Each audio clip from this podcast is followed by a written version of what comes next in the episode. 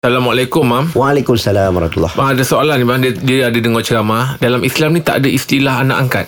Okey, tentang anak angkat. Okey. Ini istilah. Orang Melayu panggil anak angkat. Hmm. Ha, tapi kalaulah kita nak bandingkan zaman dulu, ada tak peristiwa-peristiwa seolah-olah macam anak angkat?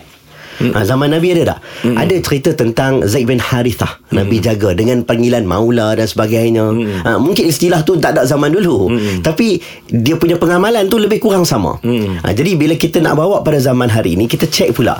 Ha, apa apa yang membuatkan orang rasa macam tak ada istilah anak angkat? Apa yang membuatkan orang trigger kata tak ada dulu istilah anak angkat? Hmm. Kerana orang menganggap anak angkat tu sama macam anak betul. Boleh duduk berduaan, boleh bersentuhan. Hmm. Padahal hukum tak membenarkan begitu. Hmm. Anak angkat tetap anak angkat. Dia ada batasannya. Melainkan kalau kita nak praktis apa yang pernah dipraktis oleh orang-orang dulu iaitu anak angkat mereka akan susukan. Okay. Ha, bila dia orang susukan terus jadi mahram macam anak betul. Ah. Ha, cuma dia tak boleh wariskan, dia tak boleh bernikah dan sebagainya. Ada cerita-cerita uh, uh. wali dan sebagainya. Hmm. Tapi dari sudut hukum kalau dia dah susukan lima kali kenyang bawah dua tahun, anak angkat itu dah ada hukum dipanggil anak susuan. Hmm. Kalau lah anak susuan kita nak namakan anak angkat, anak angkat nama anak, anak susuan, okey, dia hmm. hanya istilah sahaja. Hmm.